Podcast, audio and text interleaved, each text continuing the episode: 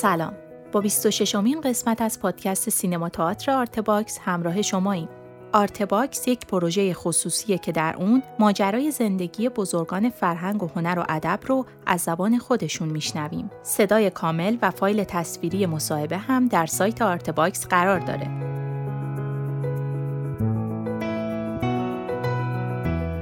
این پادکست قسمت دهم و آخرین قسمت از صحبت‌های اکبر عالمیه که درباره دیدگاهش نسبت به زندگی با ما صحبت می‌کنه. بخش دیگه‌ای از این تاریخ شفاهی رو با هم می‌شنویم.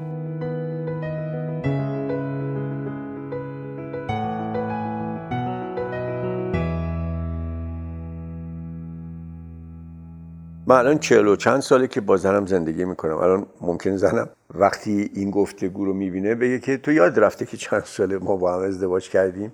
میگم 44 ساله. نمیدونم، حالا اگه خطا کردم منو میبخشه. موضوع اینجوریه که نصف شوخی جدیه. همسر من وقتی با دوستاش مینشینه سر شام یا ناهار میگه که اکبر با شغلش ازدواج کرده، با من ازدواج نکرده. من بهش میگم که تمام حیثیت اجتماعی من شغل منه، حیثیت خانوادگی من تویی و فرزندان من هستند.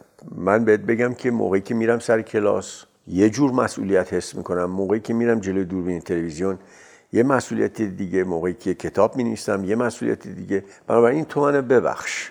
البته یه شوخی هم بین تمام هنرمندای ایران وجود داره، مثل علی اکبر صادقی، نمیدونم، مثل بقیه کسانی که هم طنز دارن که فرنگی‌ها بهش میگن سنس آف هیومر و هم شوخی میکنن، اما تو شوخی‌هاشون هم همیشه نصف حرفشون جدیه. در بزرگداشت علی اکبر صادقی من رو کردم به جمعیت و گفتم این علی اکبر صادقی اصلاً آدم کمی نیست، انقدر این آدم بزرگه که من دلم میخواد که کفش او رو ببوسم.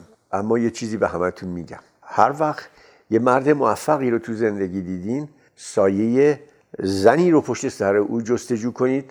همه منتظر بودن که من بگم اون زن باعث شد که این به این درجات والا برسه. من گفتم که سایه یک زنی رو جستجو کنید که او خیلی تلاش کرد که شوهرش به موفقیت دست پیدا نکنه ولی نتونست. خانمش از اون به من گفت خیر نبینی بچه، تو باید چی کارت کنم؟ من گفتم نه، ولی واقعا اگر که علی اکبر صادقی خون جگر خورد برای این بود که شما خانم بانوی، واقعا میخوام بگم بانوی تمام خاندان علی اکبر صادقی هستین، سرور من هستین و ما به شما مینازیم. در سایه شما بوده که او در یک آرامش روحی تونسته این آثار رو خلق کنه. بعد از شوخی نصفش جدیه، دوباره از این ورم صدق میکنه دیگه. منم به شما گفتم اینو، ولی واقعا کسایی که تو رشته هنر کار میکنن با شغلشون ازدواج کردن، برای اینکه هنر یه چیز عمومیه. من اینو بهتون میگم، هنر نیست که یه چیز عمومیه به قضاوت همه گذاشته میشه.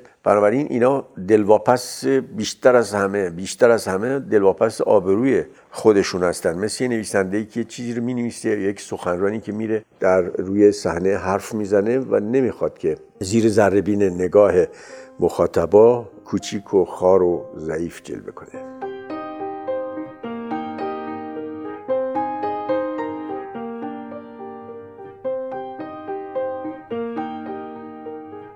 شما بین این حجم کار و زندگی خصوصیتون چجوری تعادل برقرار میکنه؟ صبوری همسرم، صبوری حیرت آوری داره همسر من. برای اینکه من بهتون راست میگم، خیلی ها میگن که تو در جامعه آدم شیرینی هستی و زن من بهشون به شوخی میگه که شما ساعتهایی که این بد اخلاق میشه رو شما ندیدین. ولی منم بعد به همسرم میگم کی من بد اخلاق شدم؟ گفتم شام داریم، تو گفتی نه. گفتم غذا داریم، گفتی یه ذره خوراکی هست که مال 4 شب پیشه، برو گرم کن بخور. یه غذا شور بوده، من قور زدم، اصلا نبوده، من نون خالی خوردم. من اصلا اومدم از اون حرفایی بزنم که بعضیا ازدواج میکنن و فکر میکنن که دختر مردم رو به کنیزی آوردن. من کفشای کهنه شما رو میذارم روش، سرم حلوا حلوا میکنم، خانم ما مخلص شما هستیم. من وقتی با تو ازدواج کردم نمیخوام بگم لباسام پاره بود، ولی فقط دو لنگ کفش داشتم و یک دل ساده‌ای داشتم و یک قلبی که با خودم نیت کرده بودم که با تو آنچنان زندگی کنم که مادرت، روح مادرت پشیمون نشه از این که قبول کرد که تو همسر من بشی. این کارو من کردم با همون عکسایی که بهش دادم. عکس‌ها رو واقعا میخوام بهتون بگم، یکی دو تاشم رو دیواره، این ور اون ور میارم براتون نشون میدم. این عکس‌ها رو وقتی نشون دادم چیز شد، گاردش اصلا شکست، نمیتونست مقاومت کنه بگه من زن این نمیشم. چون من ثروتی که نداشتم، پدر پولداری نداشتم، ماشین لامبورگینی داشته باشه اینا نداشتم، اصلا هیچی. فقط یک ظاهری داشتم که با یک دست لباس به نظر آراسته میومد، با یک دست لباس. دو دست لباس نداشتم. اصلا من زنمو به وسیله عکاسی مجاب کردم که زن من بشه، چون زن من از زیبایی فوق‌العاده حیرت‌آوری برخوردار بود و هنوزم تو 60 و چند سالگی زیباست. این زن من نمیشد. من یه روزی اونو فریب دادم، گفتم بیا بریم فضای هتل موتل اوین و دوربینمو پر کرده بودم از فیلم خام اون زمان و رو موتور درایو گذاشتم و این همونطور که نشسته بود داشت غذا می‌خورد، من تصویر اینجوری ازش می‌گرفتم. این فکر کرد دوربین خالیه. چرا؟ برای اینکه تمام ماها، همسن و سالای ماها فکر می‌کردیم که دوربینی که پشت سر هم دیگه بگیره لابد خالیه دیگه، چک چک چک بگیره، اینا لابد خالیه، چون کسی اینجوری مثل دیوانه‌ها عکس نمیگیره. اما دیگه اون موقع من رشته سینما خونده بودم دیگه، موقعی بود که من عکاسی درس میدادم، موقعی بود که میدونستم که وقتی میخوای عکس بگیری برای ثبت لحظات باید گداوازی رو بذاری کنار. من از این عکس گرفتم و طبیعیه که این همینطور میگفت که اینا خالیه. چرا؟ برای اینکه اینا اومدن برای عکس 6x4 کارنامه تحصیلی خودشون یه دونه عکس امسال گرفتن، یه دونه دیگه 2 سال دیگه. یا مثلا در خانواده‌های گوناگون یه حلقه فیلم مینداختن تو دوربین، یه دونه عکس عید نوروز پای سفره 7 سین میگرفتن، یه دونه سیزه به در میگرفتن، یه دونه میذاشتن تو زمستون موقعی که برف میومد میگرفتن، یه دونه هم میذاشتن سال آینده. یعنی فیلم‌ها توی دوربین 4 فصل بود که اتفاقا هم اگه رنگی بودن تصاویرشون فاسد میشده. من عکسایی که از زنم گرفتم، مادرش هم بی‌نهایت مقید به حجاب و اینا، و اگر میفهمید که ما از دخترش عکس گرفتیم ممکن بود که او رو تنبیه کنه. من یه روز بهش گفتم که عکسات حاضره. این مثلا سال 1352، یعنی 10 سال از سالی که من دیپلم گرفتم وارد اداره کل هنرهای زیبایی کشور شدم و بعد هم عکاسیم رشد کرده بود، هم انیمیشنم رشد کرده بود و هم کار لابراتوار رو خیلی خوب میدونستم، با فرانسوی‌ها کار کرده بودم. اینا یه حقه‌بازی بزرگم یاد گرفته بودم. اون حقه‌بازی بزرگ این بود که معلم عکاسی ما به ما میگفت که عکس که میگیرین اگه میخواین ببرین بدین به کارفرما، لطفاً کانتاکت چاپ نکنین. کانتاکت یعنی که نگاتیو بذارن اندازه قد تمبر پست میشه، یعنی نگاتیو خودش قد یه تمبر پسته، بذاری رو کاغذ، یه شیشه رو روش بذاری، فشار بدی، ببری. این جلوه نداره. بعد به ما میگفت جرأت داشته باشین که عکسایی رو که انتخاب میکنین بزرگ چاپ کنین.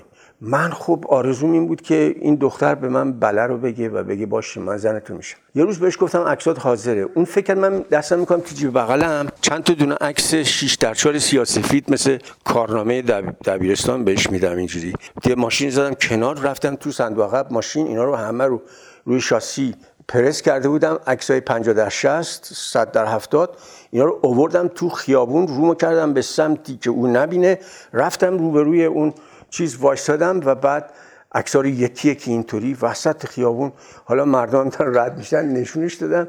شوک دادم بهش، اینطوری اصلا نمیتونه یک دختری اینجوری در برابر یک پسر بدجنس موزی، برای اینکه تئاتر خونده، برای اینکه اروپا رو دیده، برای اینکه این برابر دید، با اینجوری دیگه اصلا نمیتونه مقاومت کنه. بعد تو دلم گفتم حالا من این عکس‌ها رو بهت نشون دادم، هر روز من جزجز می‌کردم که تو به من تلفن کنی، موبایل که نبود، حالا تو به من تلفن خواهی کرد، حالا می‌بینیم. چون این عکس‌ها ایجاد خودشیفتگی می‌کنه. من حتی از بهترین استادای خودم که اسم منو یاد نمی‌گرفتن پورتره گرفتم. اینو بهتون بگم خیلی جالبه.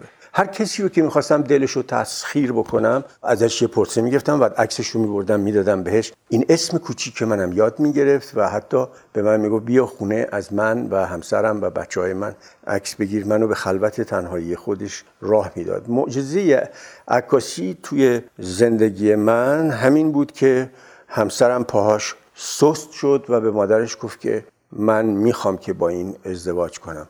اون گفته بود که تو که همش از مرد چشم ابرو مشکی قد بلند خوشت میاد، این مرد نه قدش بلنده نه چشم ابروش مشکیه، بوره، زاغه، صورتش یخه.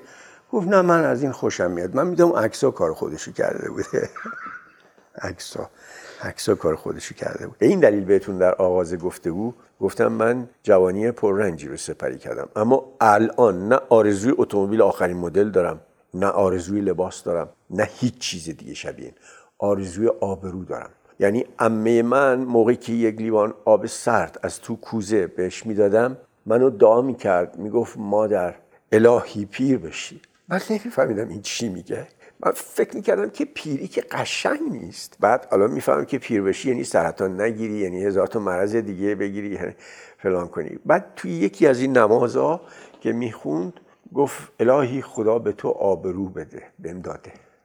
چه ثروتی میخوام از این بالاتر. خدا بهم آبرو داده. خیلی مهمه. واقعا من اگه تو نیاوران قصر پادشاهی داشته باشم میخوام چیکار؟ یه معده اینقدری داریم، اینقدر که دستمون پیش آدم ناکس دراز نباشه، بسمه. من خیلی خیلی خیلی شکرگزار پروردگارم. همسرم که حقیقتا میخوام به شما بگم چند تا شهر از ایران دید، من تقریبا به سراسر اروپا او رو بردم. او سیر و سیاحت کرد، شهرهای بزرگ اروپا رو دید و با هم خیلی سفر کردیم. استرالیا رو دید و با هم دوست هستیم. زن شوهر نیستیم، با هم دوست هستیم و بهش راست میگم همیشه.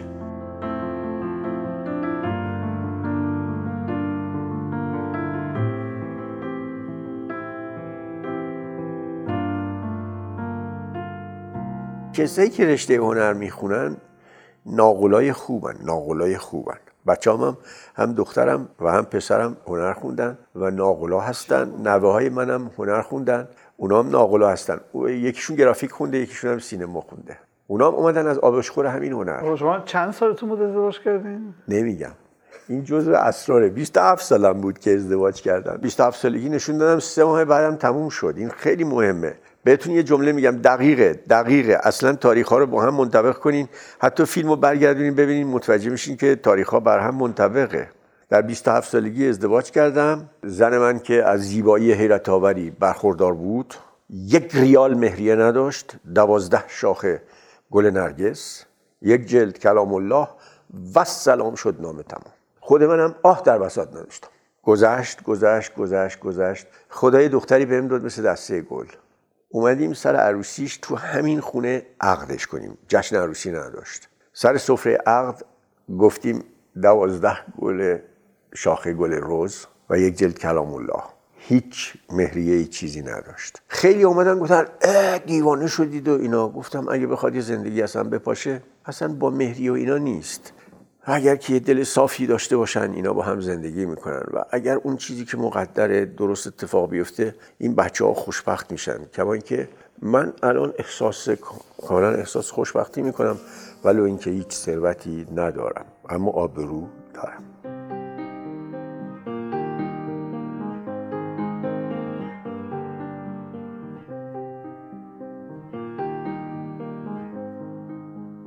مهمترین روز این زندگیتون چه روزی بود؟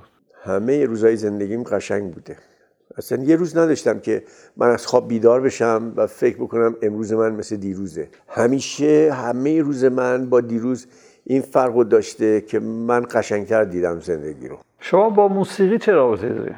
گوش میدم. فقط گوش موسیقی حیرت آوری دارم، ولی نوت بلد نیستم، سولفژ بلد نیستم. ولی مثلا اجراهای آثار سمفونی رو اینقدر با تنوع گوش کردم که اگر آلبینونی رو برام پخش کنین، من میدونم اینه باب باب باب، اونو پخش کنین میدونم اینه، میتونم کدوم فالشه داره خارج میزنه. و دیوانه ارکستر سمفونی بودم و بعدم در جوانی عاشق یک آهنگسازی شدم که اون رهبر ارکستر بود و از ایران رفت. به این دلیل من رفتم توی موسیقی کلاسیک، واقعا رفتم تو موسیقی، همه موسیقی کلاسیک ایران و بعد به طریق اولا غرب رو میشناسم.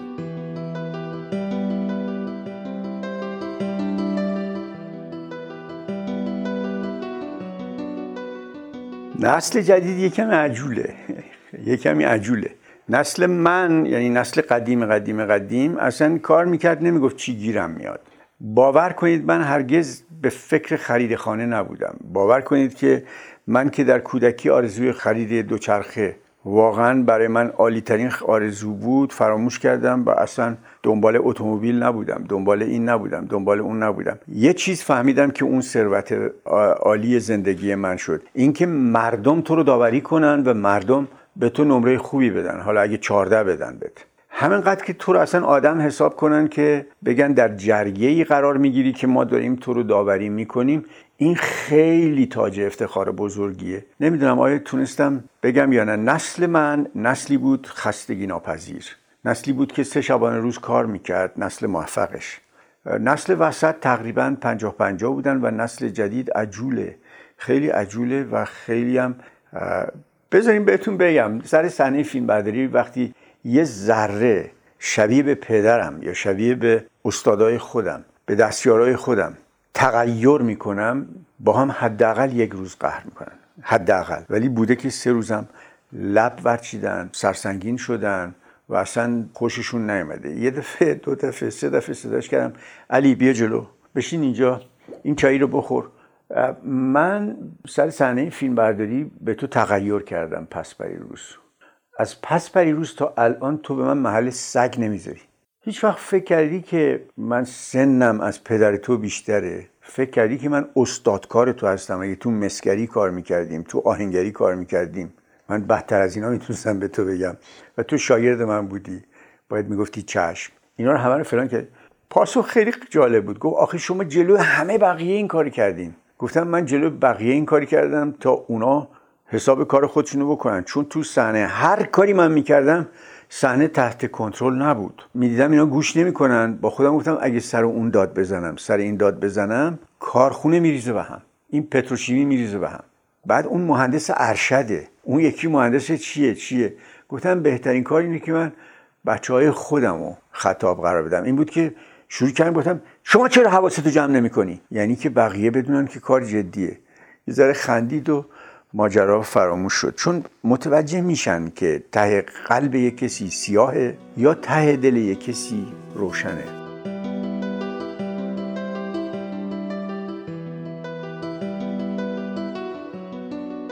شما که 43 سال معلم بودین، فکر میکنه آموز پرورش در قبال آشنایی دانش آموزان به سینما، فرهنگ، هنر چه مسئولیتی داره؟ شیوای آموزش پرورش به نظر من توی 60-70 سال پیش گیر کرده، اصلا تغییر نکردن. باید که یه شوراهایی تشکیل بدن با آدمایی که صاحب نظر هستن در حوزه‌های علوم انسانی و در حوزه‌های هنرهای نوین. هنرهای نوین حسابش جداست و از اونا بپرسن ما چه کار کنیم. اگر منو دعوت کنن بهشون میگم که سالها بگذشت و این قرن نویی است، ماه آن ماه است و آب آن آب نیست. 2 تا کارشناس بفرستین به کانادا و تو ژاپن، نه برای اینکه برن تفریح کنن، برای اینکه برن پژوهش کنن.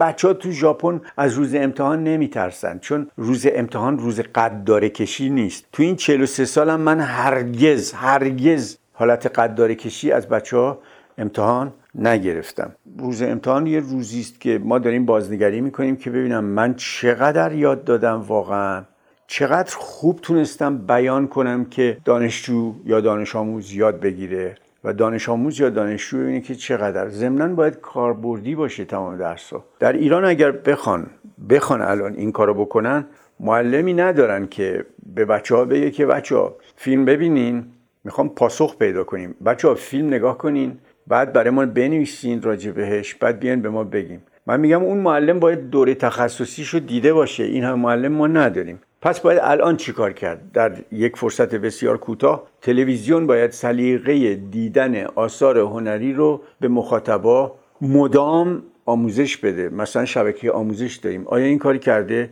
که به ماها بگه که نقاشی خوب چیه، به ماها بگه که موسیقی خوب چیه، به بچهای ما بگه تئاتر خوب چیه؟ میدونین چه تفکری توی تلویزیون هست؟ توی تلویزیون میگن اگه ما درباره فلان تئاتری که الان روی صحنه هست حرف بزنیم، به نظر میاد که ما برای اون تبلیغ کردیم و فروش رفته بالا. به نظر میاد که ما مثلا چیکار کنیم، یا میگیم که ببینید تهران فقط تئاتر داره، بقیه شهرهای دور افتاده مثلا تئاتر خیلی کم داره یا یه دونه تئاتر بیشتر نداره. من میگم در تلویزیون هم باید یه بازنگری، یه خانه تکانی ذهنی اتفاق بیفته. این خانه تکانی ذهنی که شما پرسیدید ضرورت، نه فقط در این موضوع، در همه امور زندگی ما خانه تکانی ذهنی کنیم، به خودمون بگیم راه درستی رو داریم انتخاب میکنیم. دو روز ما شکل هم نباید باشه. اگه دو روز ما شکل هم باشه، آب زلال زلال زلال در یه برکه بمونه، میگنده به یه گنداب تبدیل میشه.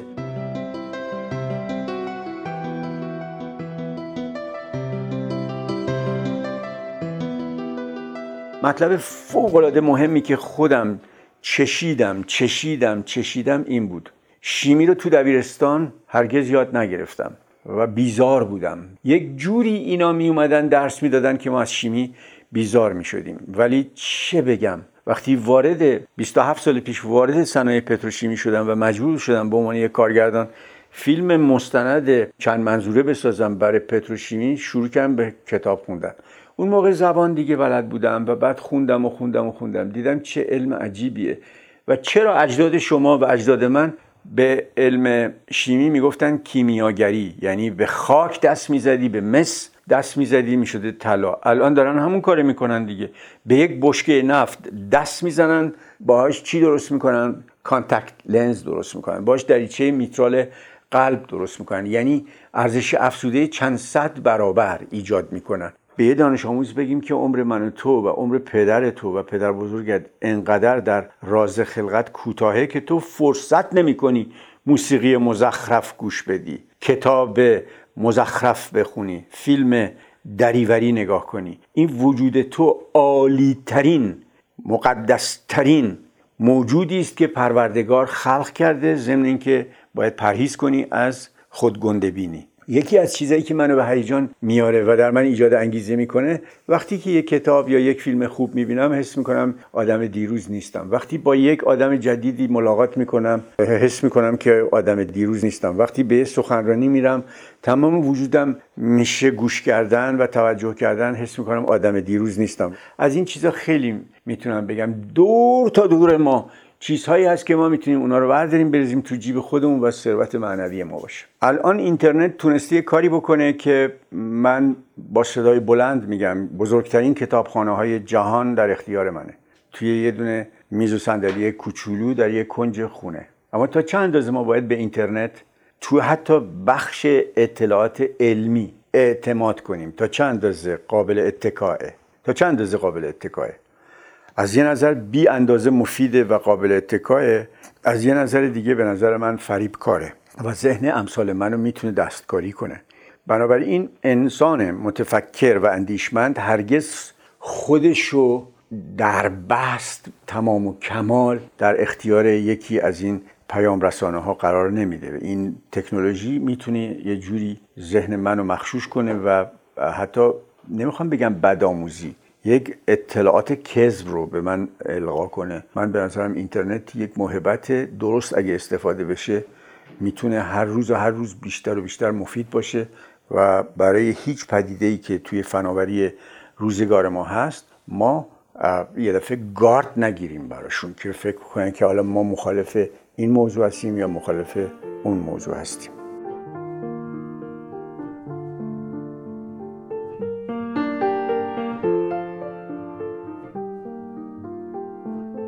رابطه مدرنیسم با هویت ملی چیه؟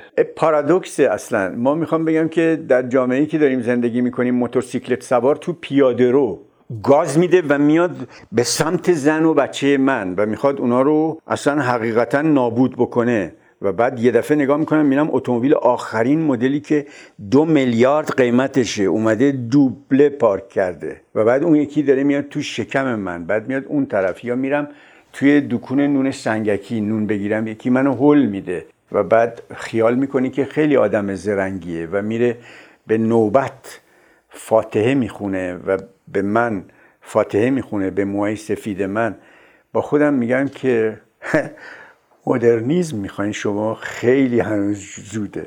حالا این حرفو جدی‌تر توی موزه هنرهای معاصر زدم موقعی که همه هنرمندان نشسته بودن، گفتم که ما زمانی میتونیم بیایم وارد دنیای پست مدرن بشیم که دوره مدرن رو پشت سر گذاشته باشیم، یعنی دونه دونه همه اینا پله به پله باید بره. یه خورده زوده برای ما، بهتره که دهنمو ببندم، بیشتر نگم. خیلی چیزا برای ما زوده الان.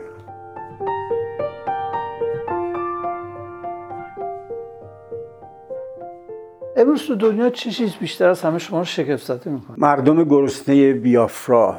اینکه عکسای بچه‌هایی رو می‌بینیم که تو سنی هستن که دارن قد می‌کشن، 5 سالشونه، یا بچه کوچیکایی که دارن از سینه مادر شیر می‌خورن و بعد مادر تمام استخون‌ها و دنده‌های بدنش بیرون زده، یا همون بچه 6 7 ساله تمام دنده‌هاش بیرونه و پاش قد چوب کبریته و من احساس میکنم ننگ بشریته. اما چیز دیگه‌ای که خوشحال هستم که در این دوره زندگی میکنم اینه که جهان امروز بعد از جنگ جهانی دوم، یعنی 1945 تا امروز، یعنی 55 سال اون طرف، الانم 17 سال این طرف، به اندازه تمام طول تاریخ بشریت پیشرفت کرده. از علم و هنر بگیریم تا خیلی چیزهای دیگه، یعنی صنایع به طرز حیرت‌آوری پیشرفت کرده و بشر به جاهای خیلی خیلی دست نیافتنی دست پیدا کرده. ولی انحطاط رو هم میبینم، یعنی همه اینا با همه، مثل این که تر و خشک با همه، مثل این که میریم یه جایی توی یه میوه فروشی میگه ریز و درشت رو باید با هم برداریم، مثل این که باید بپذیریم. ولی چیزی که به راستی دلم میخواد حل بشه و دلم به درد میاد، این عدم عدالت در جهان، این گرسنگی وحشتناکی است که در گوش و کنار این کره خاکی میبینم، فقر، و بعد در عین حال چیزای دیگه میبینم که به نظرم خیلی شگفت زده میشم. این است که صندلی‌های دانشگاه‌های ما، 60% صندلی‌های دانشگاه‌های ما با کوشش دختران این سرزمین پس از گذراندن کنکورهای سخت فتح شده. اصلا میخوام بهتون خبر بدم، دخترها خیلی خیلی در درس خواندن و توجه و حضور منظم به کلاس‌ها بیشتر از پسرها هم امید دارن، هم انگیزه دارن و هم جدی هستند و هم میفهمن که در طول تاریخ پدر بزرگشون میخواسته از خونه بره بیرون، خانم خونه یعنی مادر بزرگشون گفته آقا خرجی نذاشتی، یعنی روی تاخچه خرجی نذاشتی.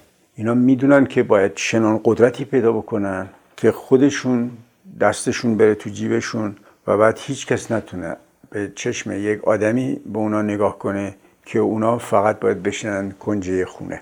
از نظر من، الان از موضوع ذره دور شدم، از نظر من این است که یک زنی در اوج تحصیلات عالی و دانایی و تخصص و مادر بسیار خوبی باشه، همسر خانه‌دار طراز اولی باشه، ولی این به این معنی نیست که دستش توی جیبش نره و خودش درآمدی نداشته باشه و هی بخواد به دست شوهرش نگاه کنه. خوشحالم که این دوره رو دارم تعریف میکنم ازش و دارم راجع بهش حرف میزنم.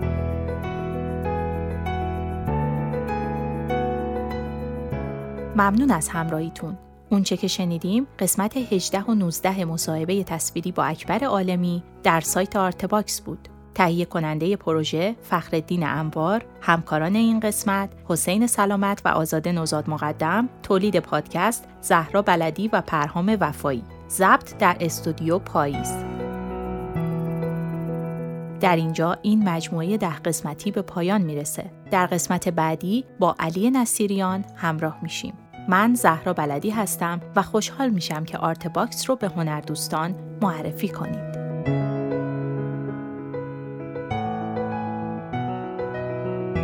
وبسایت ما artbox.ir